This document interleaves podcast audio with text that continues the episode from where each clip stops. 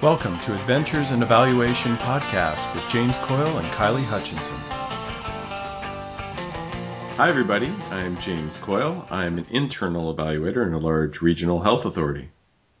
And I'm Kylie Hutchinson. I'm an external evaluator and consultant. Currently, though, I'm a grad student, gone back to school. So I'm a tired grad student doing a podcast with James. It's 10 o'clock at night. And if we didn't have such an amazing guest, I'd be bagging this podcast to go to bed. This is the sleep deprived version of Adventures in Evaluation podcast. Little bit, little bit, but um, but I'm not because I'm thrilled. We've got an amazing guest today, and we wanted to um, have this person on the podcast for a while. So, uh, do you know who I'm talking about? We're talking about E. Jane Davidson. That's right. And why don't we go ahead and bring Jane in? Yeah, sure. That's great. So we have Jane Davidson on the uh, call with us today. Good morning, Jane. Good morning. I'm saying good morning because it's morning in Auckland, New Zealand. Is that where you are? That is correct. It's 10 o'clock in the morning. Excellent. Jane Davidson is the founding owner and director of Real Evaluation. Many of you are familiar with Jane's work. Um, Jane, do you want to tell us a bit about uh, your background? Uh, gee, that's a bit hard to know where to start on that one. Like most people, I suppose I stumbled into evaluation without actually realizing it was a thing. Yeah. I so think, Do you know anybody who went into evaluation on purpose? That's only happened in recent years, eh? Yeah, yeah. Yeah, Anyway. that's true. So yeah, it turned out my, my first evaluation job before I even knew evaluation was a thing was uh, a role doing quality assurance in the New Zealand Tax Department. So um, later on, I, I discovered this thing called evaluation. So um, I grew up in New Zealand. Um, I did my undergraduate degrees in um, chemistry and then psychology. Um, and then uh, I took off for Japan for four years, came back to New Zealand for a while, and then headed for the States to do um, a doctorate in organizational psychology, where I stumbled across this thing called evaluation. And then um, the year after I got in the program, this guy called Michael Scriven walked in the door. So things got kind of interesting. Yeah, I ended up, I guess, focusing on evaluation for that. And when I um, finished up with that, um, Dan Stufflebeam and Jim, Jim Sanders lured me up to uh, Western Michigan University, where I launched and directed the, I guess, the world's first fully interdisciplinary PhD in evaluation. So Oh, I ran that for that. a bit. Oh, yeah, I didn't realize that. Oh, okay. didn't realize Oh. which bit about that. I, I just didn't know about your time at Western Michigan. Oh yeah, yeah. So I went up. I was up there for three years. Um, launched this doctoral program to, you know, spanning the colleges of arts and sciences, education, health and human services, and even engineering and applied sciences. So you can imagine it was pretty interesting getting that through. You said enough of this snow. I'm out of here. I'm going back to New Zealand, right? Yeah, well, the- yeah, the snow shoveling was, um, yeah, character building, but yeah, actually, it wasn't the snow. It was it was the delights of the uh, U.S. Uh, Immigration Service that decided that due to a typo in my green card application, that um, they would decline it all, and Oh. said that's all right. All you have to do is resign your job, reapply for it all over again, and then start the process. We'd already spent two years going through all that. So. So, um, the big burning question, actually, Jane, that I've I wanted to ask you for a long time is what does the E stand for? E. Jane Davidson. What, my name? it actually stands it actually stands for Elizabeth, but um, I had some of my uh, some some of the students at uh, Claremont Graduate University or somebody there said to me, "Oh, we always thought E. Jane Davidson stood for the Jane Davidson." Anyway, it's there. yeah. There So, are too okay, many well- Jane Davidsons in this world.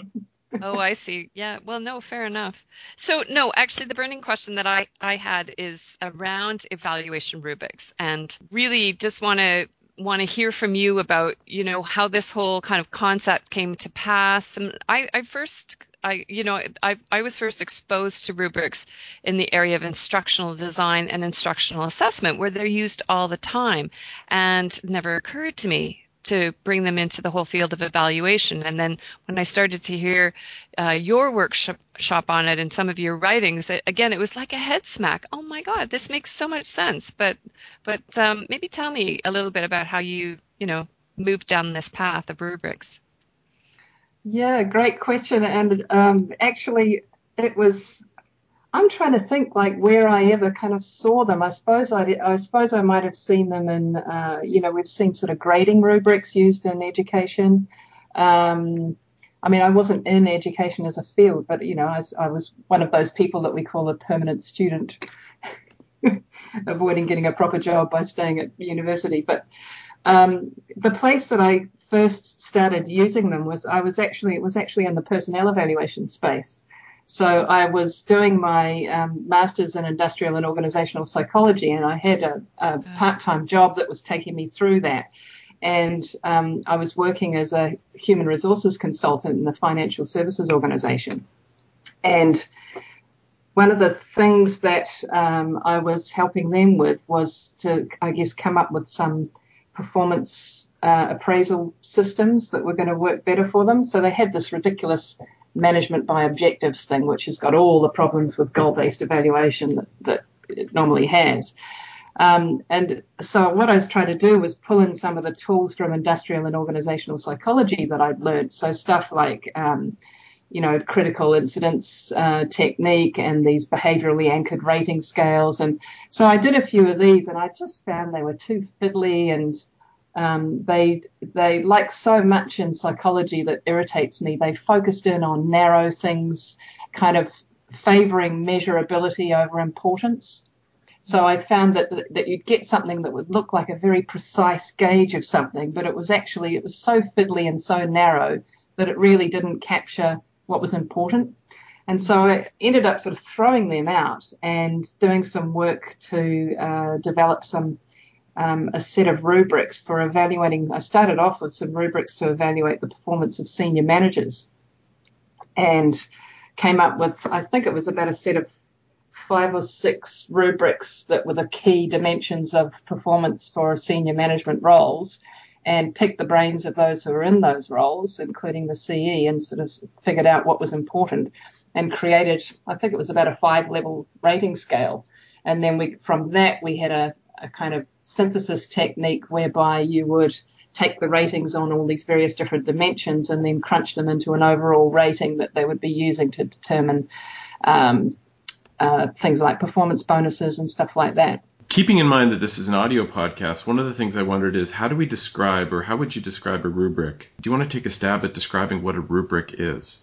Well, I, I, suppose they can take many different forms, but a, a really simple form that um, you can create them in is kind of like a, a, table. You might have a table with, say, two columns, and down the left-hand column are your rate, like performance ratings, and maybe they're excellent, very good, um, okay, mediocre, kind of mm-hmm. poor, something like that. And then on the right-hand side is a um, rich multi-method description of what the evidence will look like if performance is at each of those levels. And so that's where you lay out um, how you're going to interpret the evidence. So that was one of the things that one of the reasons I ended up developing these in program evaluation.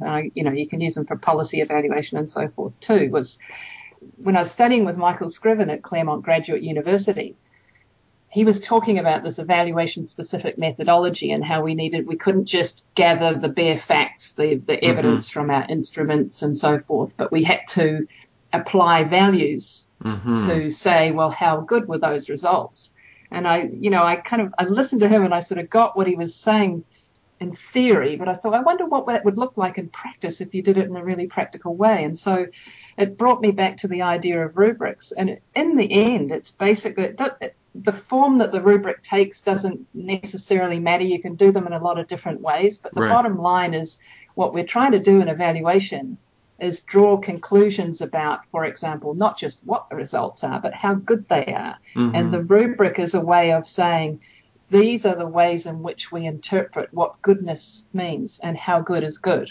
And so if we don't have something like that, we're never going to get to the evaluative conclusion in a systematic and transparent way and making it super explicit. So, Jane, can you talk a little bit about the process of actually coming up with the rubric? Because I could imagine that um, there's a there's a bit of consensus building that has to go on with them. No. So there's a couple of different ways you can do them. One evaluation I did that was just really a purely independent evaluation, and it wasn't it wasn't participatory at all, and basically I used these terms like, you know, performance on this is excellent and something else is, is quite good but not excellent. And the client said, can you just explain somewhere in your report like where those what what you mean by those terms when you use them and so uh, I created a rubric that was just to just to make clear what those terms meant as I used them and therefore how I was interpreting the data. Um, but that's kind of an unusual case in my own practice. It's far more often that I would use a participatory method of uh, creating the rubrics. And partly this is because um, I so often work in areas where I know absolutely nothing about the content area. You know, I'm not no.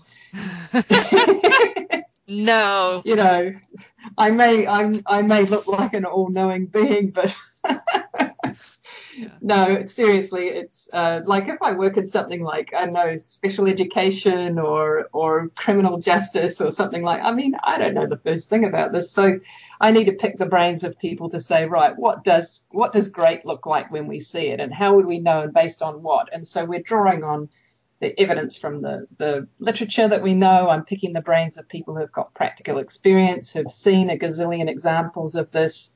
Um, and so I get them in a room and, and, facilitate a process to create the rubrics, and then usually they are um, critiqued by other people, then they're, they're, kind of validated in that way, and then we t- field test them. So it, you know, it can take a while to, depending what you're using them for. So Jane, one of the things that I'm interested in knowing is is um, how long does it take to develop one of these rubrics if you're working with a, a, group of people? Is it something that you can do it in a day? Does it take longer than that? Uh, well, yes and no. So it depends on um, how many people you're working with, who you're working with, what the subject matter is, um, particularly uh, whether it's kind of really new territory in terms of content, um, also around how politically contentious it is, lots of different issues. But let me give you a typical example. If, if I'm developing a rubric that's maybe not hugely detailed, but it's got a reasonable amount of detail, so it might be like an A4 or letter size page.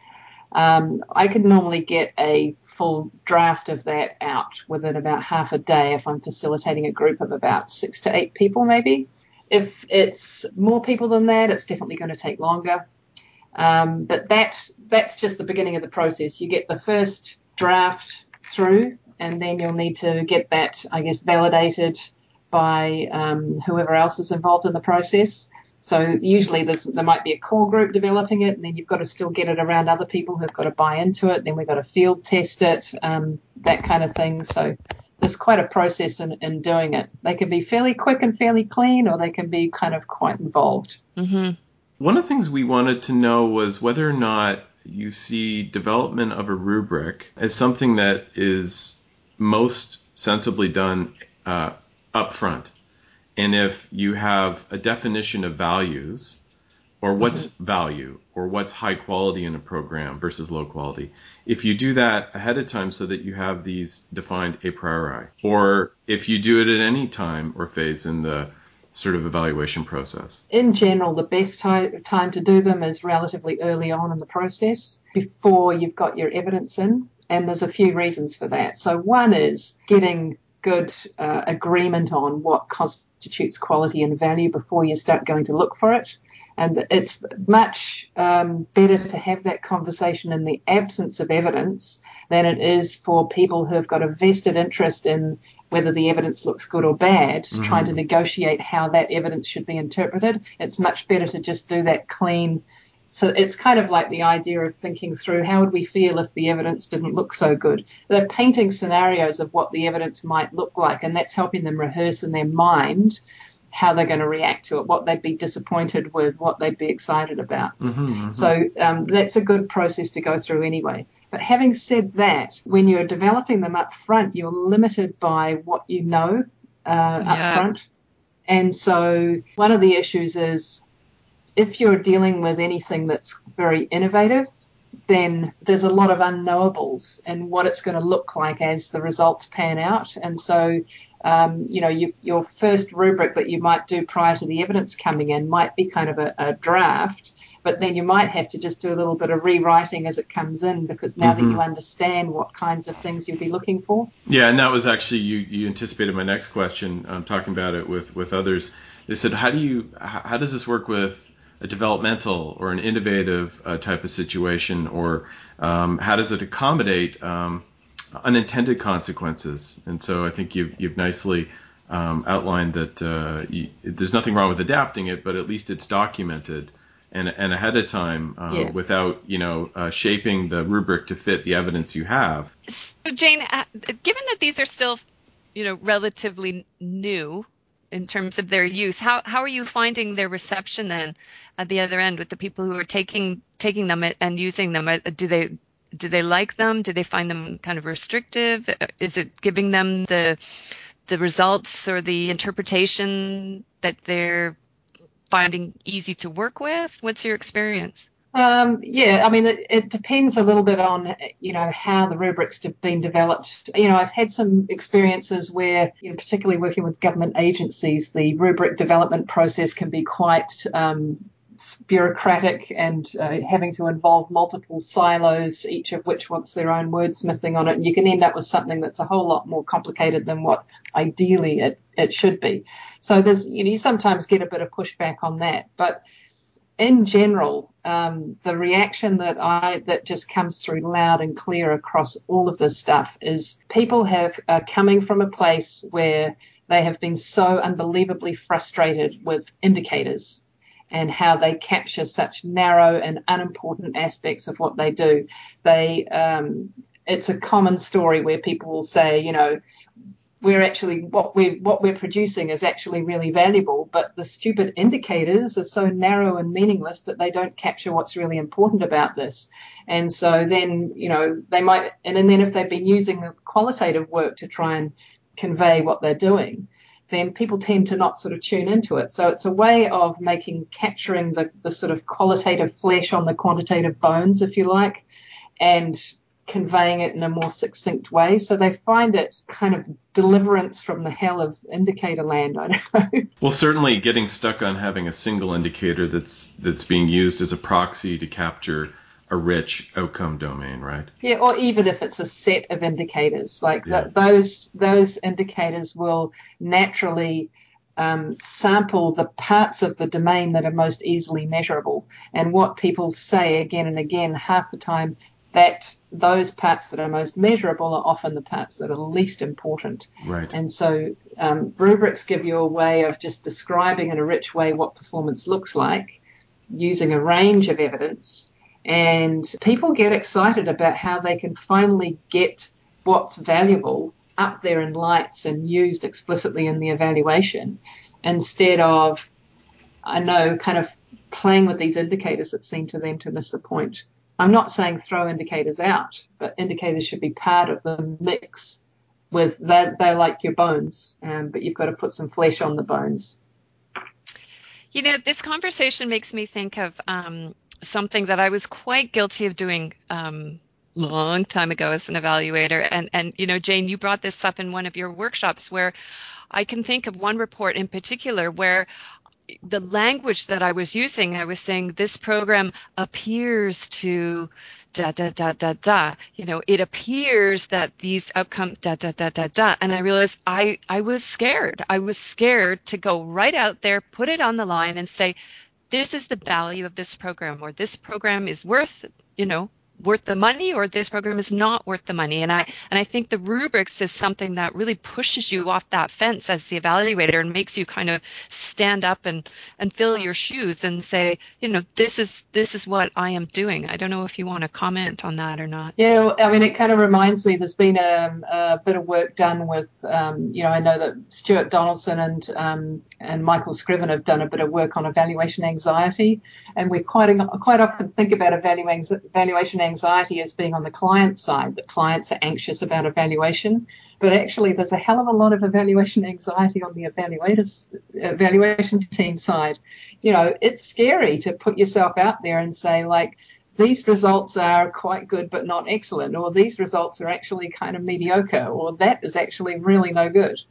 Um, you know, people are happier talking about this for maybe a few strengths and weaknesses, and you know, maybe the following may might be the case, but further research is required. It's all our social science research training that's teaching us to be so cautious about what we say and it drives managers nuts. Yeah, and I mean to be fair, you know, I, I, think of some of those early evaluations that I did. They were extremely quick and dirty because there just wasn't a budget to to mm-hmm. collect all of the information that I needed to make a really confident conclusion. But um, yeah, the second thing um, that comes to mind is it seems to me that that if you were developing the rubric at the beginning of the program, it's almost one of those situations where evaluation becomes a part of the intervention because if the evidence is put out there um, in black and white, then you you then you're starting to kind of you make it really really clear right and then those mm-hmm. lines between evaluation and intervention get a little bit um, fuzzy and personally i'm i'm okay with that and i know michael oh, Michael Quinn Patton, he who cannot be mentioned, is okay with that as as well. Uh, so again, what would what are your thoughts on that? Yeah, I mean, sometimes that happens, but sometimes it doesn't really, because in some cases you are working on an evaluation where the results are already out there, but you just haven't gone and gathered them yet. So in that case, you're just talking about okay, when we go to get the get the results or go and gather the evidence, how are we going to interpret it? The evidence is already out there, and there may not be time for it to suddenly change. But um, actually, a lot of the work that I do with rubrics is not so much evaluating at the back end, but it's they are used to build evaluative monitoring systems that are used to track progress along the way. And one of the great, most powerful things about it is that they make very clear what great performance is going to look like before people get into it. It's a little bit like when we learn a lot of this from performance appraisal. Of course, I've come out of the industrial and organizational psychology space, so I kind of, you know, thought about that quite a lot. When you set up indicators to evaluate people's performance, that's what they focus on. They say, right, well, I'll just have to manipulate things to make those indicators look really good, and it doesn't really matter what I'm doing on everything else. So when you create a rubric though that is so rich and goes right for the guts of what's really important, if people say, all right, we'll just manipulate performance so that we look good on this rubric, you can say knock yourself out because if you do, you actually will be producing great performance and that's what matters. So what better way can evaluation con- contribute? The other thing that strikes me um, is that it makes it clear as to what the evaluation questions perhaps should be. And, and I know you mentioned something about you know questions and evaluation specific methodology, so I, I want to pick your brain on this. Is that a lot of times we have questions um, that maybe even come from our customers. Uh, there's things they don't know, uh, but the questions themselves aren't particularly evaluative in nature. Mm. And as I was listening to you and and and and, and Michael Scriven talk at, at AEA at one of your sessions, um, it, it, really kind of struck a chord. I, I, think there's a lot of the what questions that you want to ask. But if you're not really shaping evaluative questions or with that lens, um, you do start to wonder if you're really doing evaluation. And, and therefore, you know, is it appropriate to even call it that? And, yeah. and, and so I, I wondered if you wanted to um, give us your thoughts on evaluative questions and or if, if you see a relationship between them and a rubric. Oh, totally, totally. Uh, yeah, I guess evaluative questions to me are one of the things that absolutely can make or break an evaluation. The I can't tell you how many times I have seen, um, you know, so-called evaluation reports that where there's just no clear sense up front. What is it we're trying to find out from this? Or sometimes there might be a whole but there might be 150 different questions. Right. but they're all so narrow and none of them are really evaluative. So um, typical in this space is, is questions like you know how much has indicator x shifted? Or has indicator x shifted significantly? Right. Um, you know, and that's all very well, except the, the problem with the way that significantly is defined is it's all about statistical significance rather than practical significance. But mm-hmm basically, I, have been actually working on a tutorial that I'm, I'm, putting up online shortly on how to develop a set of high level, explicitly evaluative questions. And these to me are the things that help, they guide the evaluation right through. They stop you getting completely lost in the details because that so often happens. And um, if we get the questions right, then uh, we've got a much better chance of actually um, producing an evaluation of value. I think one thing that people kind of miss with evaluation, you know, and, and I mean clients as well as as those who identify as evaluators, is that evaluation is not about measures and metrics and, and evidence and you know trotting them all out. Evaluation is about delivering real answers to actually evaluative questions. And what I mean by an actually evaluative question is not just saying what are the outcomes, but saying are they any good and how do we know they're any good and on what basis? Yeah, it's funny how it, it seems that the logic of evaluation is sometimes just implied. Um, it, it might emerge at the end, but um, it, it, it's not explicitly defined uh, step by step um, in a sort of I, I, don't know logical way or in that sort of um, you know process.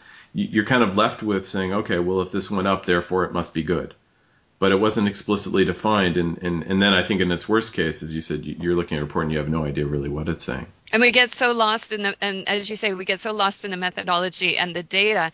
And without those kind of high level questions, we don't have a touchstone to bring us back to where mm. we hmm. were. Right? What are we really trying to do? Yeah, that's very, really exactly. interesting. But even when you get the high level questions, right, Kylie, sometimes I see like a great set of high level questions and then instead of actually answering them, the report sort of free associates to them with data. Mm-hmm. and I'm like, okay, so mm-hmm. they trot out, they end up trotting out the same old stuff.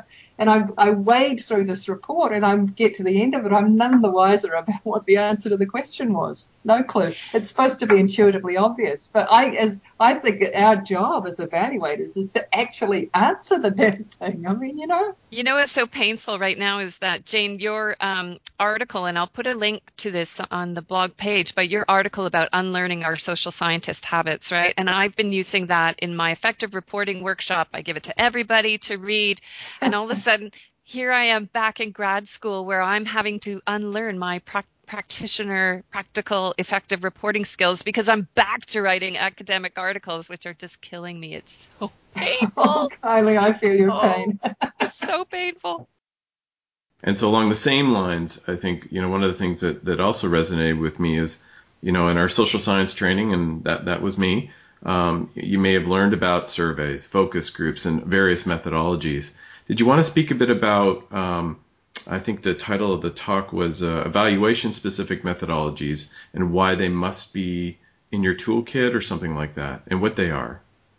Michael Scriven and I did a session on this at um, the American Evaluation Association conference. So that was a lot of fun. And it, it's kind of related to a discussion that was on uh, LinkedIn a while back where, where somebody started, I think I mentioned something about um, evaluation specific method, methodologies. And, and I said, you know, the ones that are specific to evaluation and not sort of anybody else's.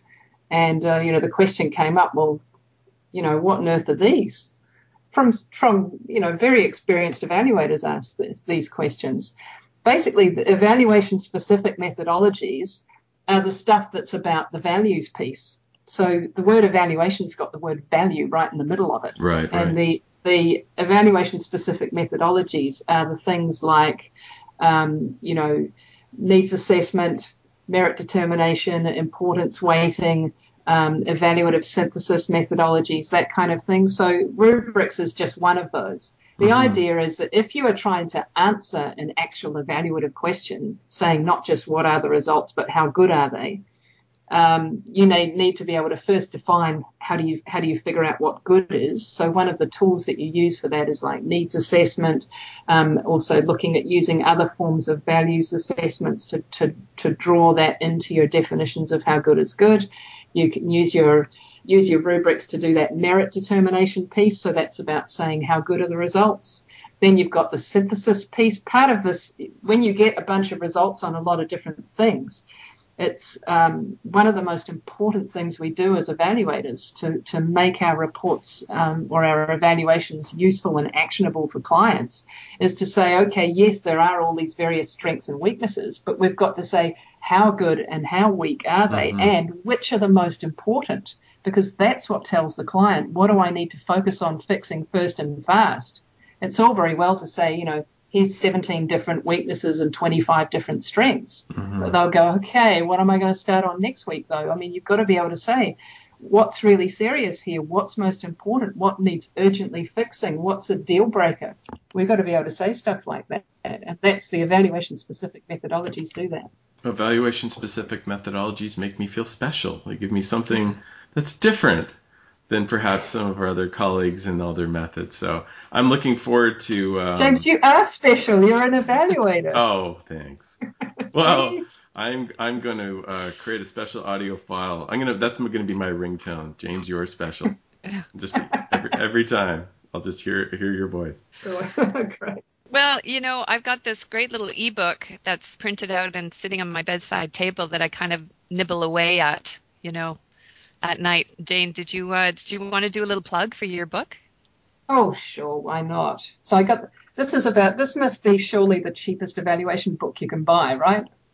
So yeah, I've got this uh, I've got this little mini book called Actionable Evaluation, getting succinct answers to the most important questions. So it talks a little bit about rubrics, it talks about those high level evaluation questions that we've talked about, but it also puts it in a broader framework for, you know, how do we make sure we get all this right, kind of kind of a step by step through the process. Um, it's available in Spanish. Um, and uh, there's a version in French coming soon. I've just had uh, we've got the first draft of a translation into French, so that's kind of fun. And I've had some contact from some other people who are working on other languages, so this is kind of fun. And finally, finally, it's also an evaluation book that's available on a Kindle. Yeah, finally. How sweet is and that? you know what? I was talking to uh, Michael Quinn Patton at the American Evaluation Association conference, and he said he said I really like the self-publishing stuff. He said I might even go there with my next you know new book. Obviously, you can't do it with subsequent editions of something that's already signed up with a publisher. But yeah. the nice thing is you get to retain your own um, intellectual property and kind of just do with it what you want. Mm-hmm. So it, it, they're fun. It's it's short and sweet. It's only about 50 pages some people said they could just about read it over breakfast, but it's great for like, you know, that downtime. I always read in airports when I've got downtime in planes or waiting for flights or something like that. So I take my Kindle and read all my stuff on there.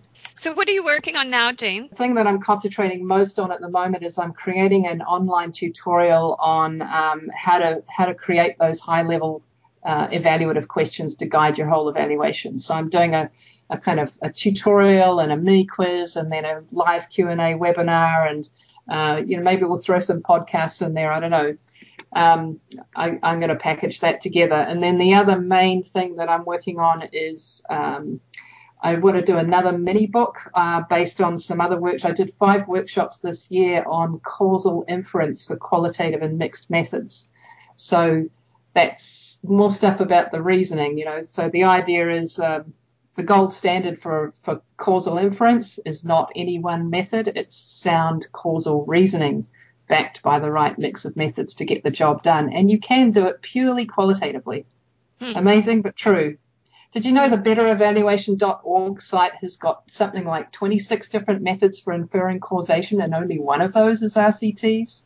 Think about wow. it. Yeah, yeah. That's something that needs to get out there, isn't it? Not so much for the evaluators, but for the people commissioning the evaluations, the senior decision makers who have this idea that if it's not coming from an RCT, then it has no worth or value. Yeah, yeah. Serious. Good to hear. All right, James, do you want to wrap up? Sure. Well, Jane, it's been great to speak with you. Uh, I know Kylie and I both enjoyed it, and I'm sure our listeners will too. Uh, we'll be happy to post all the uh, links to information and content we talked about today. Uh, we'd encourage folks to go to our site to see that information at adventuresinEvaluation.podbean.com. Please leave us a message, uh, suggestions for future topics, any protests you may have. Uh, you can also contact us directly by email at adventuresinEvaluationPodcast at gmail.com. I just want to thank you again um, and uh, really appreciate the work you're doing.